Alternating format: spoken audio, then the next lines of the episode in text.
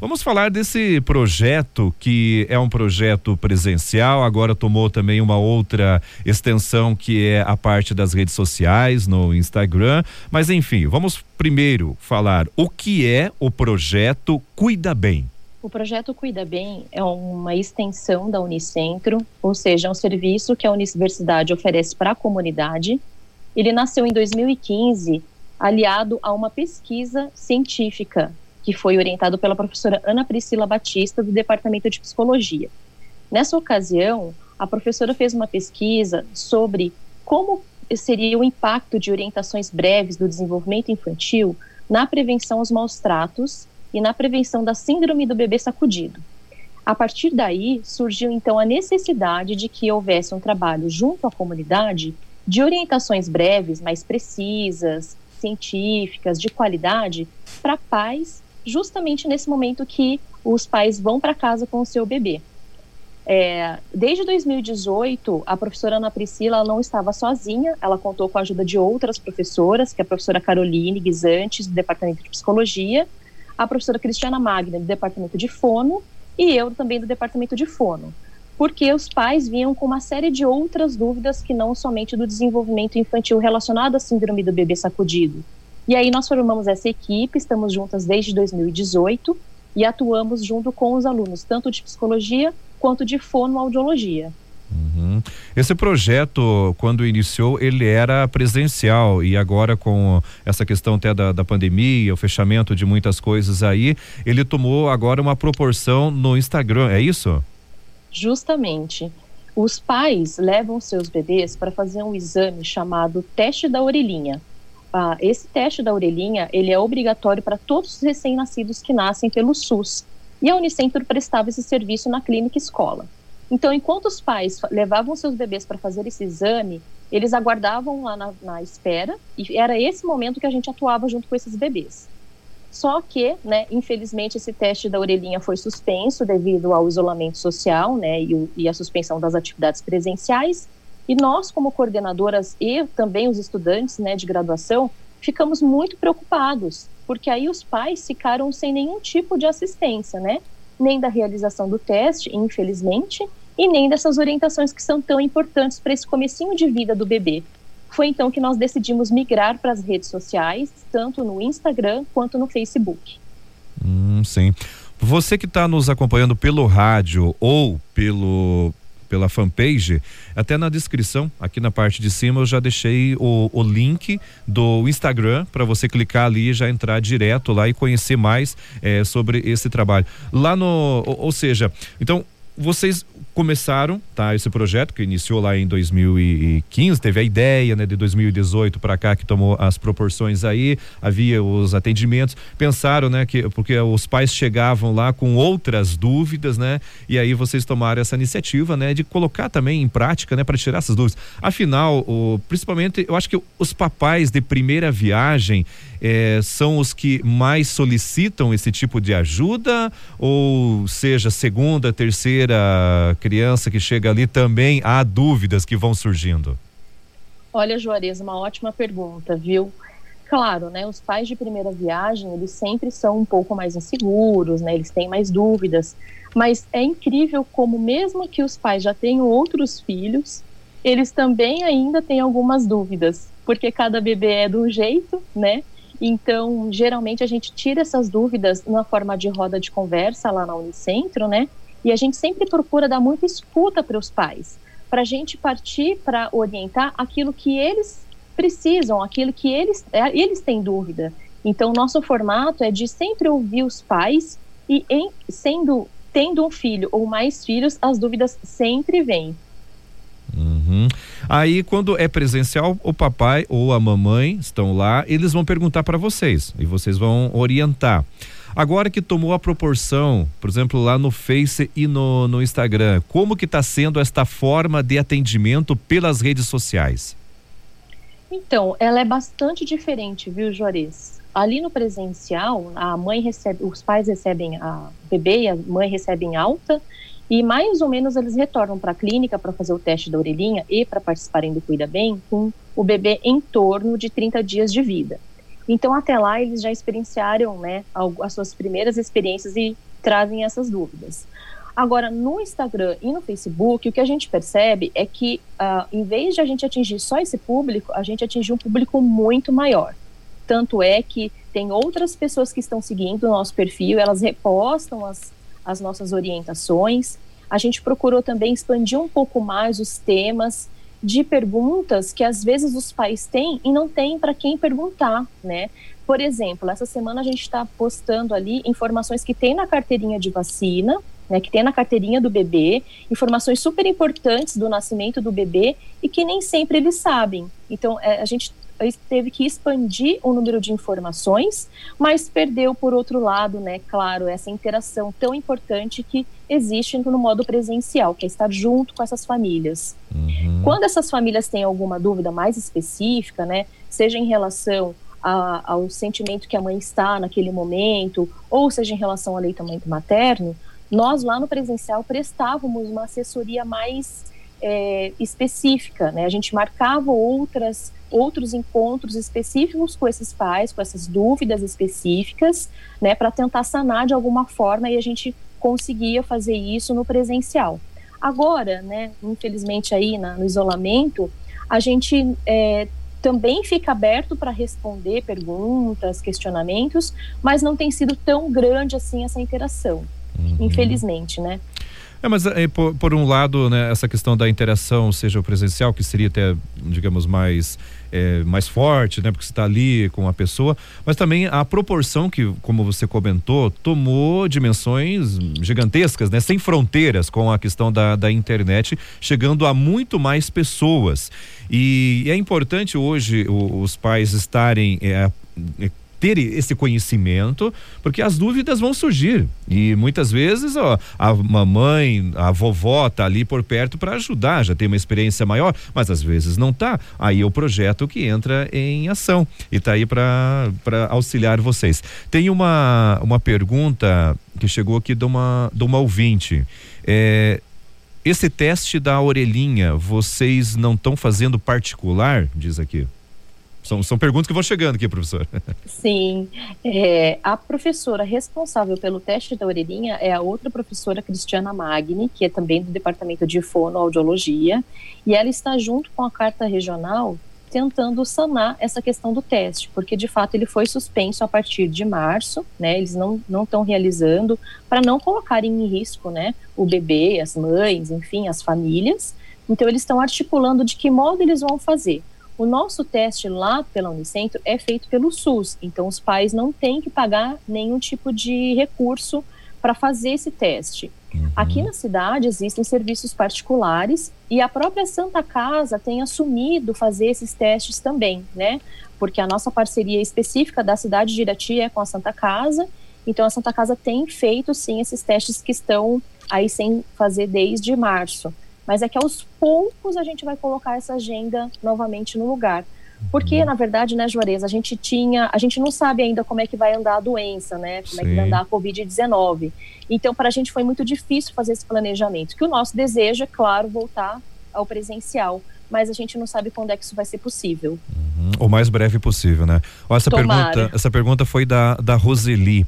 E tem, e já até acho que meio que você respondeu a outra pergunta que chegou da, da ouvinte. Eu até vou pedir pro, pro ouvinte que está nos acompanhando que pode, pode mandar perguntas aqui, fique à vontade, tá? Só, só coloca o nome lá pra gente, né? Pra gente poder especificar aqui. Então, a próxima pergunta seria, é, tanto no, no presencial quanto no atendimento pelas redes sociais, não há custo nenhum dentro desse projeto? Não há custo nenhum. O nosso projeto, na verdade, alguns alunos, eles têm bolsas, né, que são financiadas tanto pela Fundação Araucária, né, quanto pela própria Unicentro, então não tem custo. Os alunos, alguns recebem, né, essa ajuda de custo, essa bolsa para desenvolver os projetos, mas os pais não precisam ter nenhum tipo de disponibilidade de recurso, não precisam fazer nenhum pagamento. Uhum. E pensando nessa, nessa fase difícil aí, né, para os pais, então não terem mais esse encontro com a gente, nós também produzimos alguns vídeos curtos, né, para os pais, especificamente em relação ao aleitamento materno. Claro, né, aqui em Irati, é, o serviço de, de obstetrícia, né, de, de puericultura é excelente, né, os pais, eles são muito bem assistidos durante o parto, no pós-parto, nos hospitais, nas maternidades, é um trabalho feito assim com muito cuidado, mas na, a ida para casa é que aí, né, que surgem aquelas dúvidas. A gente estava sanando muitas dessas dúvidas dos pais no projeto, e como a gente não tem mais, nós criamos alguns videozinhos explicativos que, além de estarem no nosso Instagram e no nosso Facebook, a Santa Casa, em parceria conosco, também disponibilizou no Facebook e no Instagram. Então, também é mais uma fonte, né, de orientação que esses pais podem buscar. Uhum. E você encontra também acessando aqui o, o link da, da descrição desta live que está acontecendo lá na fanpage, também pelo Twitter tem a, a descrição lá para você clicar e entrar, Projeto Cuida Bem, ou simplesmente procure aí tanto na fanpage quanto no Instagram, Projeto Cuida Bem, e você tem acesso a todas essas informações. A Larissa Mazepa, ela que é médica, né, tá mandando aqui, parabéns ah, pelo projeto, excelente profissional e uma linda pessoa, tá mandando aqui para você, Cristina. Ah, linda é a, é a Larissa, um beijo, Larissa, obrigada. Também sou super fã dessa, a, a Carla Zarpelon Kutz, ela tá, ó, mandando aqui, ó, super fã dessa doutora, a Cristina, orgulho de ter sido sua aluna, tá? A Margarida Eressil, que também tá mandando aqui o seu bom dia, tá nos acompanhando aqui pela, pela live. Essas dúvidas, é, Cristina, que, que vão surgindo do, dos pais e que aos poucos, né, vocês vão aumentando o leque de, de perguntas que vocês vão, vão tendo aí para responder. Elas acontecem já nos primeiros dias, né? E depois, enfim, o, o projeto ele atende até que faixa de, de idade, ou é só no início da maternidade? Bom, nesse momento, Jores, a gente está dando assim um enfoque maior nesse início, né? Que era o nosso público-alvo desses bebês de mais ou menos um mês de vida. Mas a gente dá orientações em relação ao desenvolvimento infantil na primeiríssima infância. Então, com ênfase aí no primeiro ano de vida.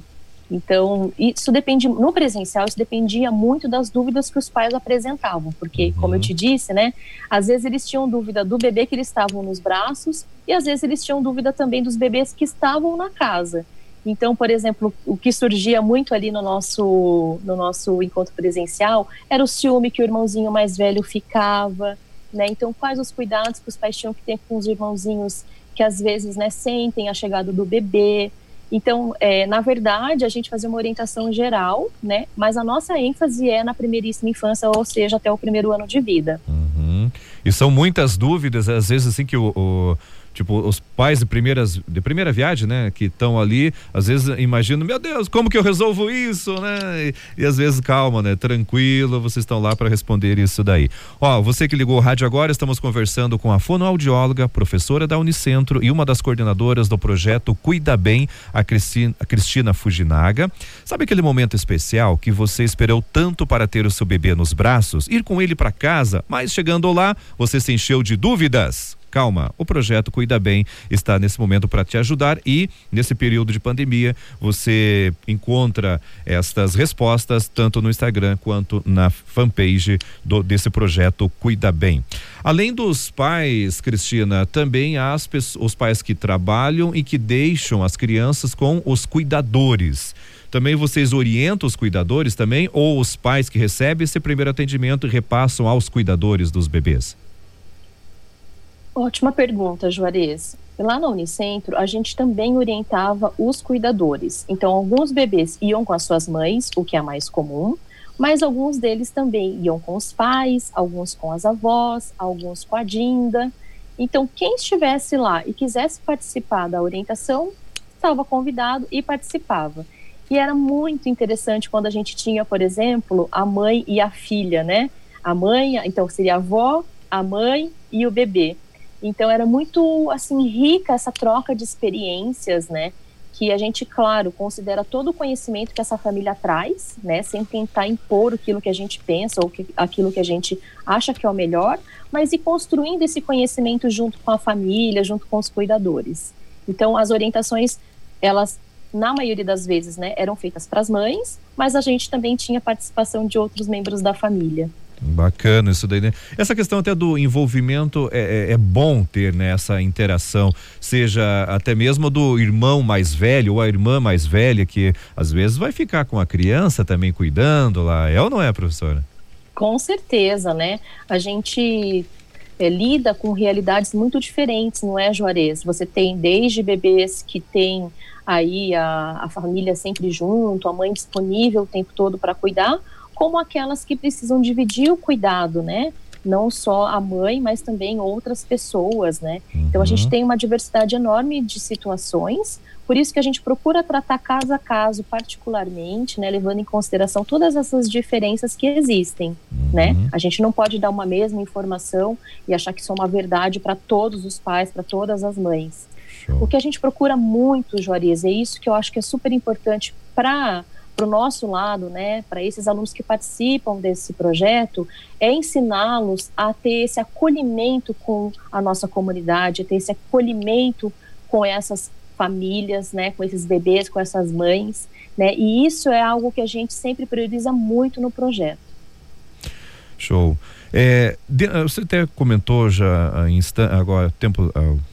pouco tempo atrás, sobre as pessoas, né, que são atendidas, né? Mas vamos colocar bem específico agora qual é, ou seja, quem é o público-alvo do projeto Cuida Bem?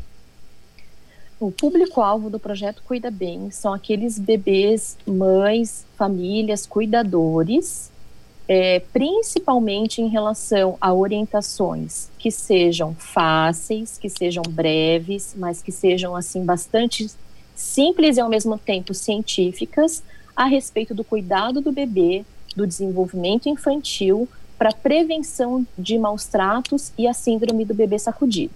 Então, é essa é a nossa intenção, tá trazendo para os pais uma série de orientações para que esse primeiro momento da chegada do bebê em casa não seja um evento muito estressante, né, ao ponto dos pais ficarem extremamente inseguros e, porventura, né, acontecer aí a, a síndrome do bebê sacudido, que, na verdade, foi, assim, o grande, é, o pilar principal aí da criação do projeto Cuida Bem. Uhum. Eu sei que o teu, o teu assunto específico aqui, até no, nessa participação, é sobre o, o aleitamento, né? Mas eu queria que você desse um, uma rápida explicação sobre o que é essa síndrome do bebê sacudido. Pois é, essa síndrome do bebê sacudido, né, ela... é uma síndrome que, infelizmente, né, ela é subnotificada, não só no Brasil, como em todos os países. Então, a, ela é estudada aqui especificamente com as professoras Ana Priscila e Caroline, do Departamento de Psicologia. Então, o nosso, a nossa cabeça, ela tem um crânio, né, Juarez? E ele é feito de osso, né? E dentro desse crânio é que está o nosso cérebro, que é, um, na verdade, é um órgão mais, entre aspas, mole, né? Então, quando você... sem querer, intencionalmente, fizer um movimento de chicote, assim, na cabeça do neném, né? Isso pode provocar essa síndrome do bebê sacudido, que é como se dentro do cérebro, dentro dessa caixa óssea, o cérebro chacoalhasse e provocasse lesões, que podem ser lesões bem pequenas ou até maiores, né? E que podem ser prevenidas. Então, é, a, e a maioria das pessoas, inclusive dos profissionais, desconhecem essa síndrome.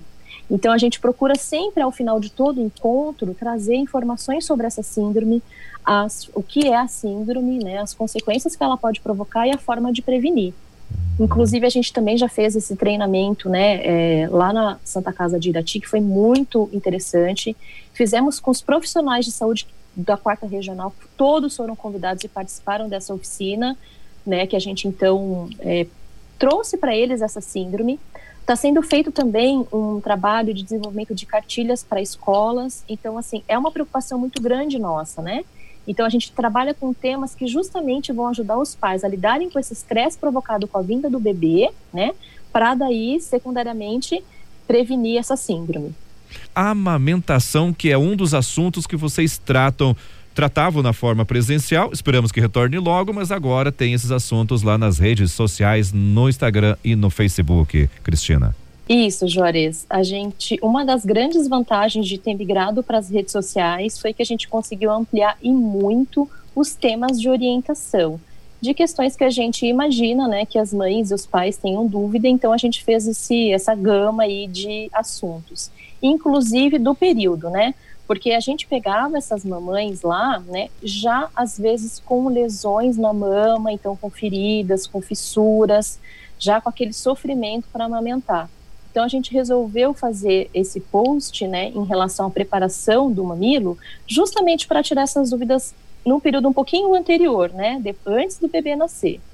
Então, em teoria, Juarez, toda mulher pode amamentar, independente do tipo de mamilo que ela apresenta, né? Algumas mulheres, elas têm um mamilo que a gente chama de plano, que ele é reto, ou mesmo invertido, né? E elas acham que elas não podem amamentar ou que elas teriam que fazer algum trabalho antes, né, para conseguir amamentar. Então, é justamente para tirar essa dúvida, né?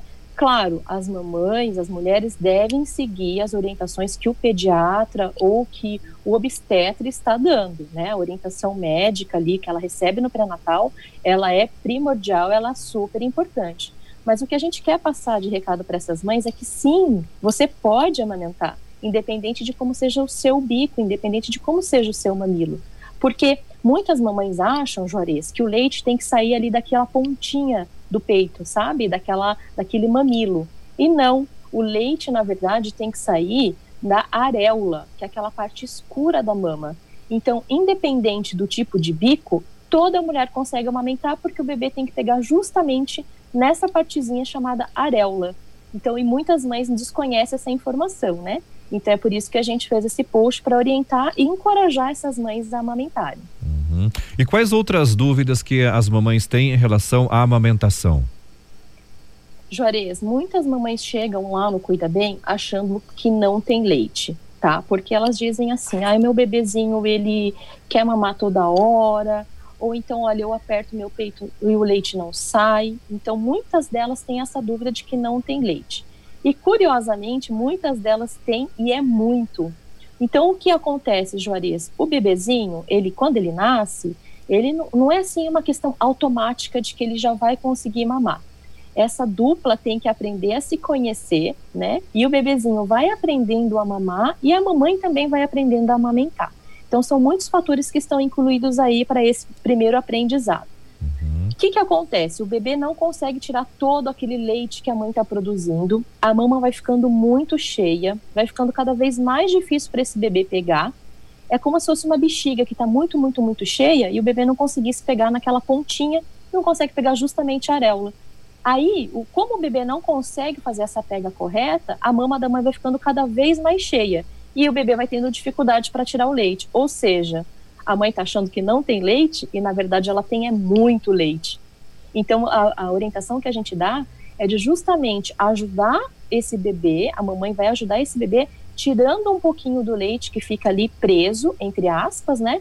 Deixando aquele, aquele bico, aquela, aquela, aquele complexo ali da areola bem macio para o bebê conseguir pegar. Então, você veja, às vezes é uma orientação simples, né? Uma coisa que a gente ajuda a mamãe a fazer, que ela consegue fazer sozinha, e a gente tira esse mito da cabeça dela de que ela não tem leite, ou de que o leite dela é fraco, que não sustenta o bebê. É justamente o contrário, ela tem bastante leite.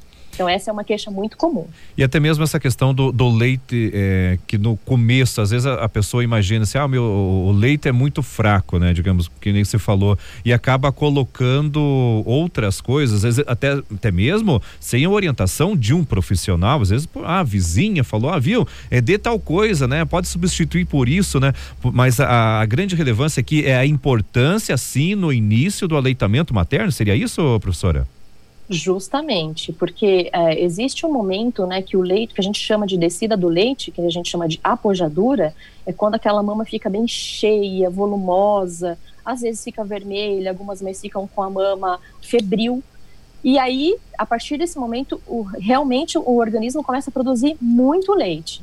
E é essa situação que eu tô te dizendo, então, que daí às vezes o bebê fica com essa certa dificuldade, e o que que a mãe faz? Às vezes segue o conselho de alguém, dá um chazinho, né, pro bebê, ai, dá fungicória, uma série de coisas aí, que, né, que inclusive, né, do leite artificial, e aí vira uma bola de neve, porque aí o bebê não fica com fome, aí que ele não consegue tirar o leite, entende? Então, é, mamãe, por favor, se você estiver nessa situação, procura ajuda, né, com o pediatra, ou com o pessoal da enfermagem, ou no pró- próprio pessoal da Santa Casa, e no projeto Cuida Bem.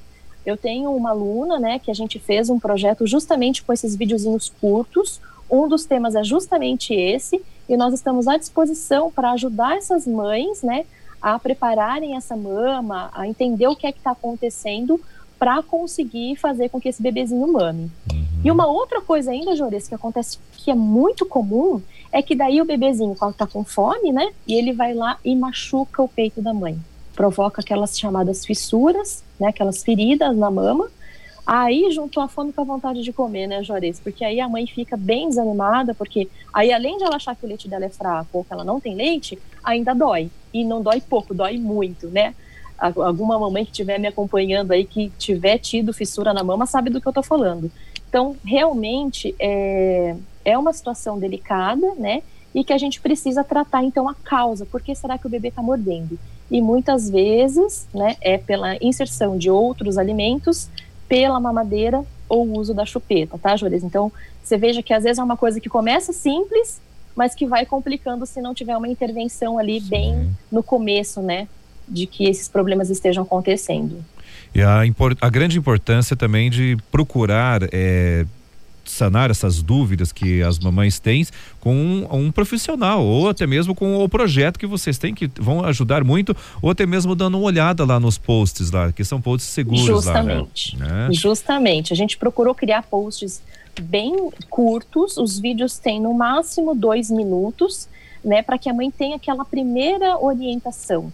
E é tão curioso, né, Jores, que a gente, hoje, né, a gente tem o doutor Google, né, qualquer pessoa, ou coloca Exato. no YouTube, ou coloca no Google, faz uma busca de algum assunto e imediatamente vem ali milhares, né, de vídeos, orientações. O que que eu digo para as mamães? Por favor, né, se assegure de que essa informação que você está obtendo é uma informação segura, é uma informação vinda de um profissional habilitado, ou de uma instituição que realmente é séria, né? E sempre confie no, no, no profissional que está te atendendo, né? Seja ele do sistema privado ou do sistema público, ele conhece você, né? Ele pode te ajudar. E também, né, as informações do Cuida Bem, que a gente está nessa estrada aí já faz alguns anos, não posso revelar, né, quantos anos, né, Juarez? Mas a gente já está na estrada aí há algum tempo, então as informações que a gente produz ali no Cuida Bem são extremamente Sim. seguras, são extremamente eficazes, tá? Porque a gente tem uma estrada aí, né, ao longo desses anos para estar tá passando informações que realmente são importantes para essas mães. Até mesmo nesse período agora, é, Cristina... Do, da questão do, do coronavírus, né? A, surge a, a dúvida da, da mamãe, será que eu, eu estou infectado, será que eu não estou? Os cuidados, será que eu devo amamentar, não devo amamentar? Ou seja, começam a surgir esses tipos de dúvidas, né? Em relação à amamentação e o coronavírus ao mesmo tempo, né? É, a própria situação, né, da, da pandemia, ela provoca, assim, um estresse, né, extra para a mãe, né? Porque as mamães também que estiverem me ouvindo vão concordar comigo. Quando o bebê nasce, Juarez, nossa, é assim uma mudança radical na vida de uma mulher, né? Com a pandemia, isso é até pior, porque assim, você fica com medo de receber a visita, você fica com medo de ter ali alguém te ajudando, né? A vovó, que assim, seria uma peça fundamental nesse processo, ela também tem restrições para estar com essa mãe, né? Então, meu Deus do céu, a mãe que está na situação da pandemia fica mais estressada ainda. Mas assim, olha, vamos todos nós fazer um esforço para que o aleitamento materno seja prevalecido. Por quê? Mesmo que uma mãe tiver com Covid, mesmo que tiver com, com o coronavírus, ela pode e deve amamentar, se ela tiver condições clínicas, né, claro. Uma pessoa que está com um sintoma muito grave não, não vai ter nem como cuidar de si, que dirá Sim. cuidar do bebê. Mas se forem sintomas leves, né, ou mesmo no caso de resfriados, o aleitamento materno não está contraindicado. Ao contrário, né, existem estudos aí dizendo que é, você deve sim continuar o aleitamento, porque o aleitamento ele vai passar para o bebê todas as, a memória de todas as doenças que você já teve. Então é como se você estivesse fornecendo para o seu bebê vacinas contra todas as doenças que você já teve. Então é super importante que a mulher consiga aí é, manter esse aleitamento, tá? Muito bem. Independente são, do coronavírus. São nove e quarenta e sete, a gente tem o espaço aqui até nove e cinquenta, né? São muitas as perguntas a se fazer, mas é, nos próximos dias, eh, professora Cristina, nós vamos conversar aí com as outras coordenadoras desse projeto, que vamos estar falando sobre os outros assuntos também que são tratados aí né, que fazem, que envolve esse projeto em torno de, de, de, de um propósito, né? E a gente, claro, vai esclarecer mais dúvidas, mas eu gostaria que você eh, convidasse o pessoal aí para entrar lá nas redes sociais, conhecer esse projeto, conhecer os posts que vocês colocam lá, que são de excelente qualidade e que eh, as pessoas que estão envolvidas, as alunas, eh, se envolveram também nesse projeto, é isso? Isso mesmo. Então vocês todos estão convidados a visitar a nossa página, tanto no Instagram quanto no Facebook. Também convido vocês que tenham mais alguma dúvida em relação ao aleitamento materno, que acesse os vídeos, eles estão disponíveis também na parceria com a Santa Casa, então na página do Facebook da Santa Casa e do Instagram. E se vocês tiverem qualquer dúvida, estamos à disposição. É um momento difícil para todos nós, mas saibam que da equipe do Cuida Bem, tanto das professoras quanto das alunas, nós todas estamos trabalhando muito para oferecer para você uma informação de extrema qualidade, com muito carinho e com muito cuidado. Bacana. Já quero aproveitar e mandar um, um abraço aí para todas as, o pessoal da, da Unicentro, né, que está nos acompanhando, seja pelo rádio ou pelas redes sociais. Um abraço também para todas as alunas, eh, todo o pessoal que está envolvido, as coordenadoras que estão envolvidos aí nesse projeto. Parabéns pela iniciativa, eh, eh, isso é de grande importância e tira muito as dúvidas das pessoas. E como você falou, pode-se procurar mil coisas na internet, mas tem que procurar Sim. aquilo que seja certo, e esse é o projeto Cuida Bem da Unicentro. Entra lá, pergunta, quem está acostumado já no, no Instagram, tem ali no, no, na parte do, do bate-papo ali, né? Manda uma pergunta ali, Isso, né? Larissa. Fica à vontade, Exatamente. né, professora? Pode chamar a gente no direct, né? Se a pessoa não quiser se expor ali colocando no comentário, que fica público, chama a gente no direct, que aí a gente vai esclarecer a sua dúvida, vai tentar te ajudar da melhor forma possível e de forma gratuita, tá, Juarez? Acho que uhum. essa é uma dúvida grande que as pessoas têm. Ah, mas quanto vai custar? Não tenho dinheiro para pagar uma consulta. Mas essas orientações que nós estamos oferecendo, elas são gratuitas. Show.